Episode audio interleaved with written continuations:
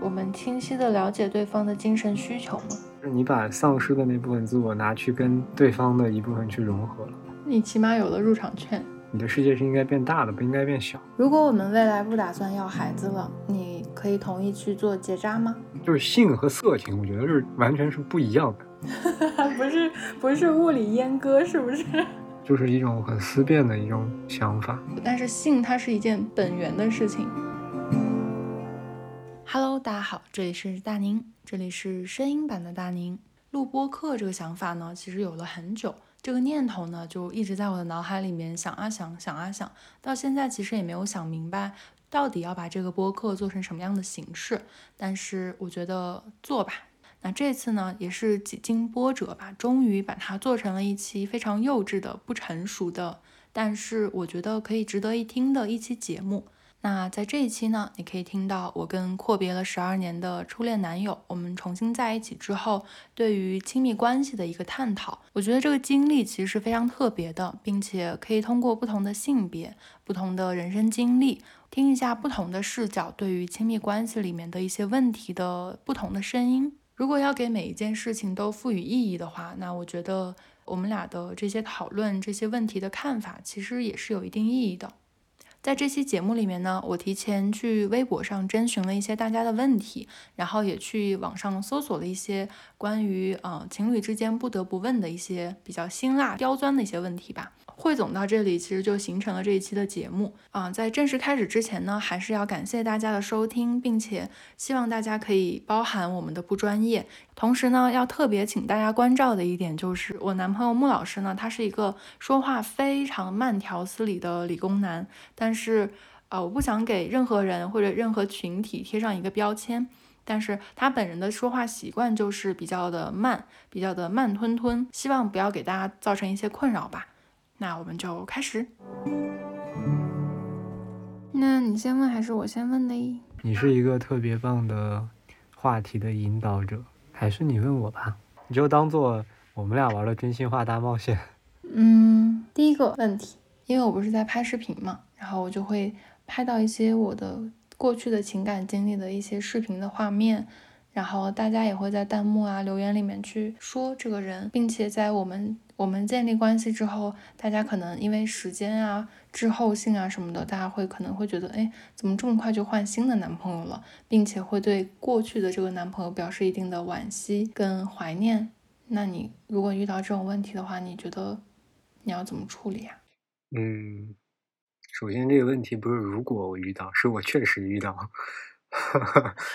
然后，其实就先说前任的事儿吧。我还是之前那个我们聊天时候就是聊过有关这些问题的这个态度。就首先，我觉得过去的感情经历只是过去的一段故事而已。其实每个人的出场顺序不一样。那对我来说，你的感情经历也只是你过去很多经历里面的一部分。嗯，所以就是说，首先在这个问题上，我是这样想的。另外就是说这个特殊情况吧。嗯，首先我其实。开始想的是不想让大家去误解你，就像你说的滞后性啊什么的，就是我不想让别人去误会你有什么什么问题。嗯，因为它确实也没什么问题，它也不存在什么交叉的问题。对对对，就是我会觉得这是一个很正常的一个结束一段感情，然后重新开始一段感情，这是一个很普通的一个过程吧。那至于就是关于我自己的感受，其实宝贝，我觉得好像这个问题我一直都没有。怎么去很连贯的把它想好？我想表达的其实是什么呢？嗯，因为我自己很认真的去感受那些话的时候，我心里就是会有一些的不舒服。然后我其实会在想，这些不舒服来源于啥？我试着分析一下，就是你是从一些弹幕或者留言里面去想象这个人的画面的，因为你没有去看嘛，就是也不知道这个人是什么样的。但是通过大家的描述，你理想中他应该是一个。至少外形上是很很不错的，是不是会有这样的比较？对，会有比较，然后可能会让自己有一种自卑，这是其一。你完全不需要自卑。等我说完嘛，我就我其实就是现在很想去感受一下自己的那个情绪里到底把它摘出来都都有什么东西。我总是想跳出来去看。嗯，对。但一方面，其实我真的没有那么在意，而且可能是因为我，因为我之前跟你说过，我没有去看过你之前的视频，就不只是关于前任的，是很多你过去很多年的视频我都没有看，是因为我觉得既然重逢了，我不想用这种最最简单的方法去了解你，我觉得这是一个走捷径的方式吧，所以我都没有看，所以很多东西可能是我自己想象，我自己刻画了一个趋于完美的形象，然后会让我自己陷入一种自卑，这是。很真实的一个方面，嗯，然后另外一个方面呢，就是会让我觉得，呃，我们兜兜转转这么多年，然后又重新遇到，其实，在某种程度上是你又选择了我，那不能说是自信吧，但是我觉得，那我身上肯定也有吸引你的地方，就每个人身上都有自己的长处，那我也一定有我自己的优点，嗯，就好像这两个感觉会对冲，就是他们俩消解掉了，互相消解掉了一些东西。会互相消解一些的。我觉得一个正常的心态就是不要把自己看得太高，也不要把自己看得太低。其实你也不用担心我。其实我是挺担心的。比如说换成是我的话，我甚至可以去看到这个人最直观的这个样子，我可能就不会像你，就是真的就是不看。我可能第一时间就看了，然后我第一时间我就知道你的前任是什么样子。然后你们俩在一起是什么状态？我第一时间我可能就会去看，就会去知道，自己加以想象，添油加醋这样子，然后会让我自己有一点不开、不太开心、不太舒服。但是就是经过这一个阶段之后，下一个阶段我可能就会告诉你这个事情，我可能就会想说，我需要你跟我一起，我们俩一起想象办法，就是不去一直去回顾之前的事情。嗯。因为我觉得，就是我今天有发给你一句话，就是说那个时光总会把最好的人留在最后的。而且其实，嗯，你说，你先说。我不知道这样说会不会挨骂，就是我会觉得你的前男友们越优秀，那是不是会衬托的我也相对优秀一点？哦。放在同一个量级上面去比较，对啊，你想就是一同进入决赛圈的大家各显神通那种感觉吧。我属于心态比较好的那种，就像有的时候去开会，哇，跟你站在一个会场的都是业界大佬，会不由得觉得 自己好像也还行。我想到去年奥运会的时候，苏炳添不是进了百米的决赛吗？你起码有了入场券。对。那你你就是那个金牌，能争夺这个金牌的人也是不能太差，对吗？不然怎么能显示出来含金量呢？但你肯定是最后的冠军，但愿吧。嗯，需要给自己有信心，但是不能盲目自信吧。该努力还是要努力的啊！真的，我觉得我是一个特别能自洽的人，所以在这个事儿上就还 OK。嗯，下一个问题呢，在亲密关系中对性的看法。你觉得如何？我觉得我们可以把它拆分一下，就说一个总的看法，然后再拆分成一些小的问题。OK，就我们之前有在微信里面就文字的方式聊过这个问题，然后我觉得性这个东西，它就是非常正常的一个生理的需求，不管是对男生还是女生来说，应该都是一个很正常的事情。就像我们有吃饭、睡觉各种需求一样，性的需求也是非常非常正常的。对于我来说，就是随着年龄的增长，我会觉得它。不再是一个隐秘而不可谈的问题。小时候总觉得谈性色变，就觉得性这个东西，就这个字儿，我单独说出来，我都会觉得啊，就是很羞耻那种感觉。但是现在的话，我就会觉得，一个是我们不能觉得它羞耻，另外一个是我们应该让它能够放在公众的语境下，放在阳光下去讨论。嗯。然后我记得我们俩之前在微信上聊的那个，我觉得就还蛮好的。我们说它是宇宙的大和谐。然后你说它是终极浪漫，就是真正的永远的进入彼此，融为一体，就会让我觉得它是一种很本真、很本质的那一种交融，我会觉得还蛮幸福的。我对性的想法就是这样子，嗯，就是当你喜欢一个人的浓度达到特别喜欢的时候，就是既是需求也是欲望，可能我觉得可能欲望更多一些。就我们这一代人从小没有接受到其实一个很正规的性教育。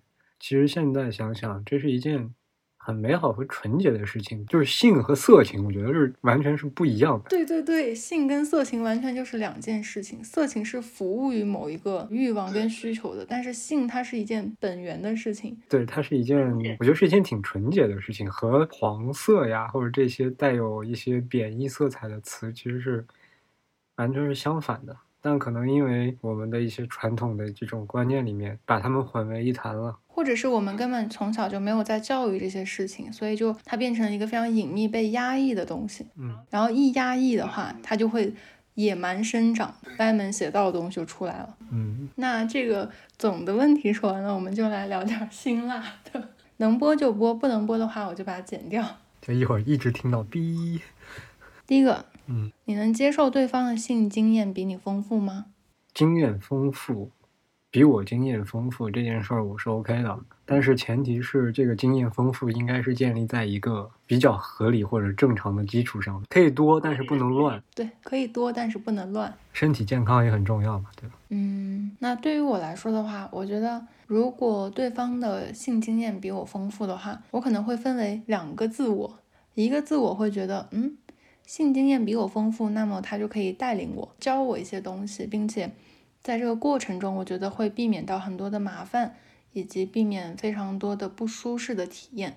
他可能会变成一个很好的引导我进行更和谐的性生活的一个人。那另外一个我，我就会想说，他性经验比我丰富，那他见过的女孩子，就是他见过的世面一定比我多。这个世面就包括很多方面，我就不自觉的我就会想说，那我在这众多的里面算是什么呢？我就会有一点点想吃醋的感觉，这是非常真实，我自己的感觉就是这样子。但是总体来说的话，其实我是想要一个，我希望他是有经验的，并且可以比我丰富。但是我希望就是在我们交往之后，不要有我之外其他的经验了。这是当然的呀。好，那这个第二个小问题就是，这个其实是问男生的，就是如果真的是考虑结婚的话。你或者说你身边的你了解到的一些男性朋友们，他们会不会想要说结婚的时候我一定要找处女？如果是不结婚纯谈恋爱的话，就无所谓处女情节了，这样的一个事情。我觉得好像身边的朋友没有说把这两个分得这么开，然后可能要么就是有部分人他就是有处女情节，要不有部分人就是没有。好像我还没有见到说分情况讨论的这种。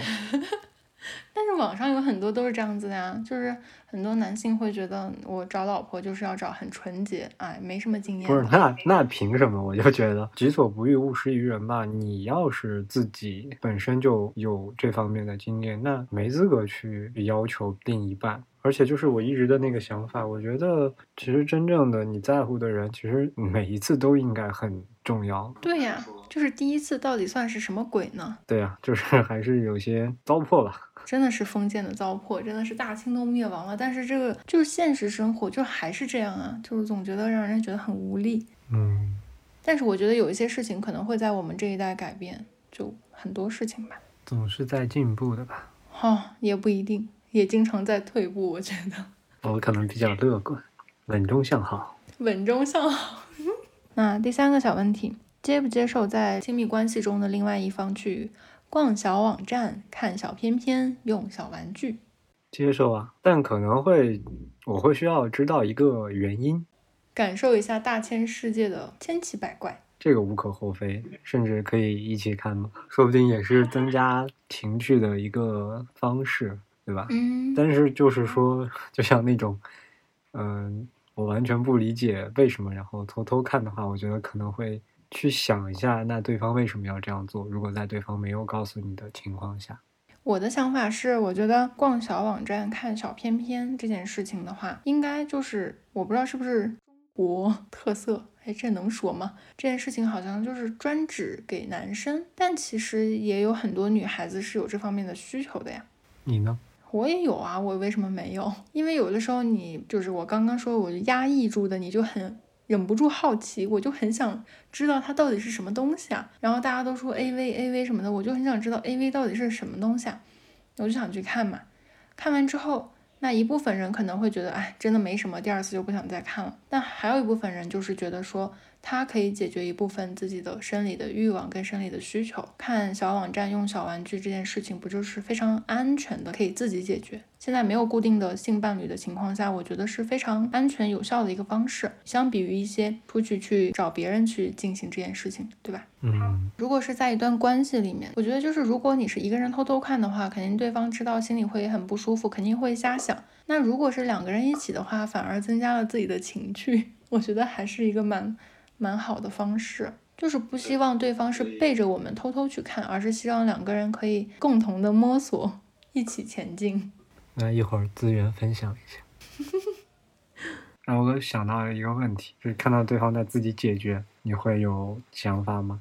嗯，如果前提是我们并没有异地，我们就是完完整整的，我们两个人就是待在一起的，随时都可以进行这个动作。但是我就是看到了你，你是偷偷在解决，那我可能首先会反思一下，是不是我哪里做的不好，或者是你的要求变高了，我不知道。我会来直接问你，就是我自己的性格的话，我会直接去问问题的本质是什么，我就问你 why，你就是想要这种刺激吗，还是怎么样？就是我觉得如果你告诉我这个原因的话，我会更可以理解，并且我我觉得可以有更好的这个问题的消解的方式。比如说你是真的想自己找刺激，那我就我就不不管你了，你就自己去刺激着吧。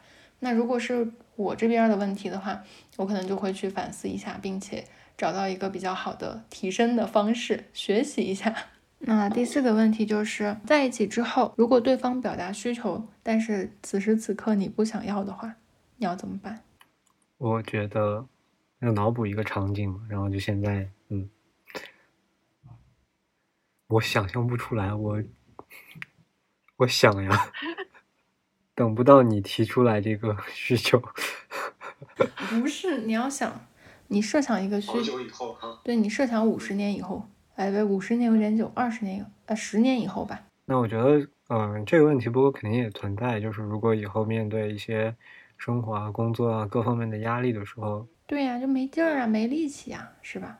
对，那我可能会好好跟你说吧，就是我我肯定不会说那种表达出来的方式让你觉得我没有兴趣，或者是就是你吸引不到我。我肯定会考虑这个，不会让你这样想。我可能就会，比方说，告诉你今天遇到了一个什么很烦的事情。因为就像我们刚才说的，这个事情建立在一个它本来就是一件很美好或者是身心愉悦的一件事情。就像我今天遇到了一些难题，回家不想吃饭，没有胃口一样，只不过它是另外一种需求，还是要沟通吧。就不能让你觉得好像是我对你没兴趣了。我觉得这样的话会让对方比较的难受啊，或者是去多想，就直接告诉原因。对，我觉得这个事情就是，如果是作为被拒绝的那一方的话，真的会，真的会多想，就觉得哎，是不是感情到了尽头，缘分就到此为止了呢？你对我已经完全没有兴趣了。对，而且这个很容易就好像是有一种害怕自己丧失了性魅力，然后。并且会有一种羞耻感。嗯，我觉得这个是非常对的。那如果是对于我来说的话，就是站在我今天二十六岁，因为我不知道什么时候再会听到这个视频。站在二十六岁的我的话，我可能会就是硬上，硬着头皮上。就是你这个回答会让我以后每次会问你，你现在不是在硬上吗？就是首先，作为二十六岁这个需求比较旺盛的这个阶段，我会觉得没关系啊。就是可能我现在不想，但是我进行的过程中我就想了。同时，我是觉得我对这件事情还是蛮感兴趣的。如果是我就是暂时的疲惫呀，或者是今天没有什么心情啊，但是只要你一撩拨，我可能也会就是嗯来劲儿了就这种感觉。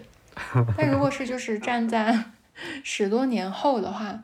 我的做法可能跟你也是一样，不让对方误会的情况之下，跟他好好的沟通，尽量就是让我们之间不要产生误会，同时也把这个问题解决掉。然后更多的我可能会考虑到你为什么不想，或者是你是因为什么原因。然后我觉得我们把这个原因解决掉之后，才是我们可以去心无旁骛的去进行一些事情比较好的方式，对吧？嗯，同意。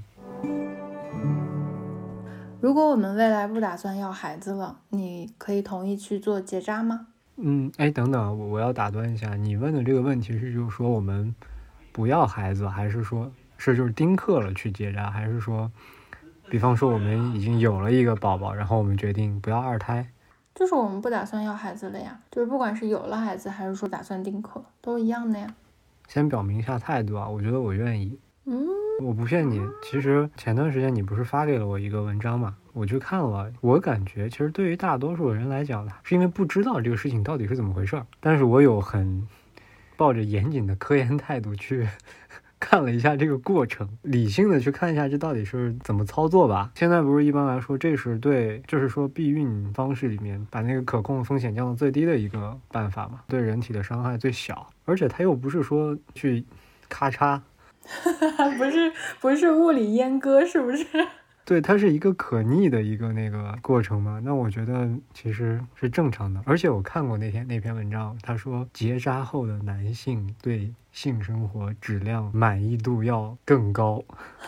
对，我也看到了。我觉得，我觉得还有一个原因是因为完全没有心理负担，然后就对，就是我们双方都会觉得说这个东西它对吧？对我们双方都没有负担，而且这个体验感应该会更好。你说，但是你有没有考虑过家里的想法？首先就是你父母的想法。好像我不需要说再跟父母们去商量，因为只要是我们两个商量就好就好了。那如果比如说就是阿姨知道了，她不会雷霆大怒吗？就是这毕竟也是一个小小的手术呀，它等于说是把你身上的某一个性能给关闭了，就是 off 掉了。而且就是在中国这种传统的，就因为我们两家人都是比较传统的这种家庭嘛。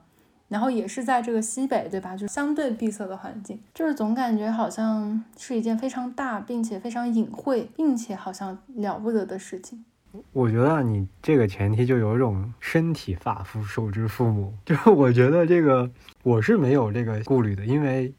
就像我刚读研的时候，我连那个遗体捐献书我都签了。我觉得其实家里面是人是会理解的，而且这个事情又回到刚开始我问那个前提，我觉得它其实不一样的。一个是说，我们暂时决定不要孩子，或者是短时间内决定不要孩子，然后去做了这个手术，和。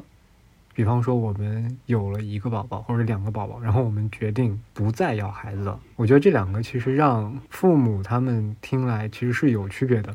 一个就是还有可能性，另外一个是绝对没有可能性。如果真的是要考虑这件事儿的话，会分这两种情况，因为我们一定会有一个前提嘛。嗯，那那那么前提就来了。A，我们有了一个宝宝，你做了结扎手术，或者是你打算去做结扎手术，要怎么跟父母去沟通？就跟他们就直说就好了呀。我觉得就甚至不用去说这个东西，这个手术它是可以逆向的，可以在复通，对就可以了。所以这个沟通是比较容易的。那 B 情况就是我们决定要丁克，我觉得这个还还不一样。如果我们就直接告诉他我们就决定要丁克，那其实压力来自于他们同不同意丁克这件事儿，跟结扎就没什么关系了。比方说我们结婚。说五年内不打算要宝宝，先去做了这个手术。我们如果真的遇到这种情况，我觉得去做这个手术的安全系数最高。我们还是要相信科学吧。我觉得这个就跟让女性去上环儿其实是，那为什么大家总觉得女生去做这个事情就理所当然，男生去做好像是付出了多大的代价一样？我觉得他就是因为他触及到了中国传统的男权社会里面的这个。对啊，男性地位、男性尊严的问题，在大家世俗意义上看来，一个男人做了结扎，他好像就失去了性功能。那其实没有啊，其实就是该该有的都有。对呀，该有的都有呀。所以他说，为什么就是做完之后，性生活的质量会提高？一个是心理负担，一个是体验感的问题。突然还有点期待呢。啊？什么鬼？嗯，那这个问题就是。怎么平衡恋爱中为对方妥协的部分和保留自己的部分呢？总会在不自觉中说对方想听的话，演出对方喜欢的样子。就是我觉得是这样，在两个人的感情里面，可能完全的那种平衡很难，更多的是一种动态的平衡。稍微处在弱势的一方，可能就会不可避免的迎合也好，或者是想呈现自己更好的一面。就比方说。你喜欢吃什么？但是我本来不喜欢吃，但可能会因为我喜欢你，然后我就喜欢上了你的习惯。会有哦，我觉得这个问题其实有点像是之前我们很早之前聊过的。如果是组成一个家庭的话，你是希望女强男弱还是男强女弱啊？彼此妥协或者彼此地位的问题。对，嗯，我觉得你刚刚说的那个动态平衡就比较的是这个问题的解法，就是如果你在某一个方面你处于为对方妥协的东西比较多，那如果在另一个方面对方为你妥协多一点的话，我觉得这就是一个平衡，这个就不存在一个。嗯，觉得好像失去了自我，因为你同时你也知道，在一段关系里面，你们需要维持这个事情。如果我也牺牲了我的我的一部分自我，他也牺牲了他的一部分自我，那我觉得这就没有什么好去争辩的。怎么去平衡恋爱中的自己跟怎么去保留自己的问题，我自己的原则跟底线我是不会想要去让步的。比如说，我就是喜欢吃咸豆腐脑。我可能愿意为你去尝试甜的，但是我就是还是喜欢吃咸的呀。直觉我就是想要咸的豆腐脑，对吧？我觉得这个东西就是看你自己的原则跟底线是什么。你觉得我牺牲掉了这部分，我真的特别的不舒服的话，那就不要去牺牲。那那如果是这样，就比方说你喜欢吃米，我喜欢吃面，然后今天晚上我们要做晚饭了，我们不能做两顿，对吧？我觉得如果是在这种情况下，那我肯定会。因为你妥协，就是觉得因为你对我来说更重要。那其实你吃到米饭更开心，和我吃不到面条更不开心，这两个相比，你开心更重要一点。那我觉得就是可以退让和妥协的。所以就是类似于就类比吧，这这种事儿，就是你觉得这个这个底线你是可以让出去的。对对对，我觉得可能就是说有些原则更多的是一些对更严肃的问题。就像我们之前说的一个吧，就是刚开始的时候，我们是各自的两个世界。然后当你融合起来以后，其实最终的你的世界是应该变大的，不应该变小。嗯，比方说你不高兴了，或者是你难受了，我心里也难受，这是一个正常的现象。但是说我的情绪完全被你的情绪所左右的话，我觉得这种是需要警惕的。嗯，就是会不会说你把自己放的位置太低了，或者是对方把自己放的太高了？嗯。那你没有？那你有没有觉得，就是在我们这段亲密关系里面，我们会有这种不平等的感觉？我觉得跟你没有，因为我刚才说的那几点，好像我们之间没有出现。而且我觉得其实是这样，相对独立的自我是一个前提。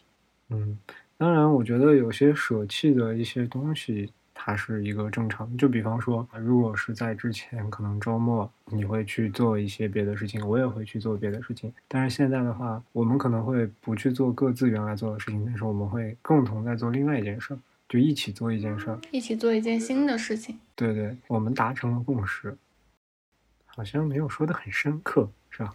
啊，我觉得很好啊，因为我觉得这其实是一个挺重要的一个问题，总会在亲密关系里面。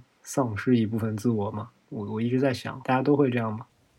会的吧，就是它牵扯到一个身份转换的问题啊。一旦我在一段关系里的时候，我当然要考虑各种各样的责任感的事情，很多事情不该做的，当然就不能去做。对，我觉得好像在说这个得失的时候，我们总是在计较失去的，但是其实你要想得到的这部分东西，对。但是我觉得他肯定就是肯定会丧失一部分自我，然后就是又得到了一部分新的自我。嗯，应该就是你把丧失的那部分自我拿去跟对方的一部分去融合了。嗯，是这个意思，我觉得是这个意思。那我想问你，就是从我们在一起这段时间以来，你有没有因为我而妥协一些事儿，或者说丧失了原有的某些部分？我觉得大面上是没有。但是有一部分是有的，就是我丧失掉了那个被快节奏，然后被网络世界裹挟住的我自己。就是因为你不是那样子的人，所以我看到你是在一个我觉得是在一个很纯粹的环境里面，然后你也不去看很多网上的一些污言秽语呀，也不去主动的走入一个非常嘈杂的网络环境里面。我我到现在包括。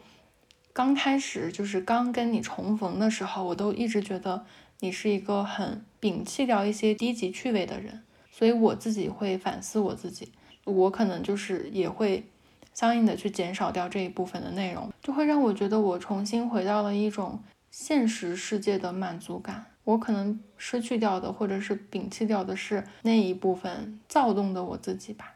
哎，所以我觉得这个还是一个比较好的部分，就是谁决定的，就是你丧失掉的自我就一定是很好的呢？可能你丧失掉的就是很不是很健康的自己啊，就是取其精华去其糟粕的感觉，你得到了一个更好的自己也说不定呀，对吧？对，我觉得就是我刚才在问你的时候，我其实也在自己想我的变化。嗯，在之前的那种办公室、实验室、食堂、宿舍定点的这种感觉吧，就是你的出现会让我会让我觉得我的生活变得有意思了很多。其实是让我慢下来了一些，但这种慢下来不是说不是说懈怠吧。因为你本来本来就是一个很用心生活、很热爱生活的一个人，然后好像在这方面你一直在影响我，所以我觉得可能丧失了一部分无聊的自己，然后得到了一个相对有趣一点的自己。嗯，那我只希望我的这些 影响不会耽误你的学习进度，这个是我一直一直一直都在说的事情。嗯，那我感觉我们俩真的是。彼此在靠近，就是好像我在往你的那个阶段走，你在往我的这个阶段走，所以我觉得就很棒，非常棒。这个问题本来是我们清晰的了解对方的精神需求嘛？嗯，可能是因为我们就是重逢，虽然我们过去有那一段比较，哎，时间其实也不短，就是长达一年一年多呢，是吧？一年的初恋，但是好像。嗯，那个时候的我们就是说不到什么精神层面的东西，我们就只是凭着就是单纯的、非常单纯的喜欢而已。那现在就是即将都快到二十岁的末尾的这样的成年人，对于你来说，我觉得你可能需要一个情绪比较稳定的，可以在情绪价值的方面给你持续的给予能量的感觉。我觉得你也可能会需要一个。并肩而行，并且能给你生活增增加一些乐趣的小伙伴。然后你希望我们不只是恋人，也可以是朋友、队友这样子的一个需求。我觉得是这样子。嗯，很准确。因为我觉得原因是，可能对于男生，或者是仅仅对于我来讲。一直以来都是一个表现的相对独立和坚强的那种外在的那种体现吧，就是不管什么事儿，好像我也没有可以去依靠，或者是特别那种倾诉那种，但是好像你会很能理解到我不愿意去说，但其实很难过的一些事情，就会让我觉得非常的珍贵和幸运吧。嗯，这好像也是我们的一种默契，就是我可以很。很敏锐的感觉到你的一些变化，然后你也可以察觉到一些。我不知道这个感知力是因为在热恋期才特有的，还是说会随着时间越来越敏锐。其实我不知道。我觉得其实你有没有发现，我们之间的很多那种交流，它像一种潜意识或者就是那种直觉性的那种东西，就很神奇，没有办法去解释。对，它是一个。简直就是玄学，不只是玄学了，都上升到神学了。我觉得，那你来说说我的精神需求。一种是情感上的那种支持，需要的其实是安心、安全的那种，就是好像会让你觉得是有一个稳固的一个后方，或者是一个能承接住你的一些情绪啊、不安呀，这就这些。嗯，因为我觉得对你的了解，其实你不是那种说。需要把你保护在身后的那种感觉，而是你只需要说，只要你回头，有一个人在那儿，就好像是给你兜底的那种感觉，好像是这样子的。嗯，然后还有一个精神需求，我是觉得我需要我们一直有一些内容可以去探讨，我们可以有话聊，我们需要一直在进行精神交流，而不是只是荷尔蒙的交流。嗯，对。因为我其实我发现啊，就是我们其实经常可以一直聊天，可以聊好几个小时，内容可以一直深入，而不是说像就仅仅停留在某些表面啊，今天吃了什么，今天去哪玩了，然后就是这种好像是有一种思想上的、观点上的这种交流吧。主要是虽然我也没有多深刻，但是就在我能力范围之内，然后我们俩。真的就是都可以聊到一块儿去，我就觉得好开心呀！你超级深刻的好吗？我我会觉得，其实，在某些方面上，其实因为首先你本来就是一个挺有想法、挺有自己见解的这样的一个女孩，你表达了一个自己很独到的见解。但是我觉得，不知道是因为这个理工科的思维限制了我，还是就有些问题，我我好像缺少这种稍微带有人文思想的这种想法，所以跟你交流的时候，会让我经常有一种。啊，这个事情原来可以这样想，就是我想问题总是会陷入一种非黑即白的这种感觉，就是你会让我认识到，任何一件事情、任何一个观点，它它是很复杂的，或者是它是很多元的。嗯，我我觉得这个其实挺重要，就是一种很思辨的一种想法。嗯，是的。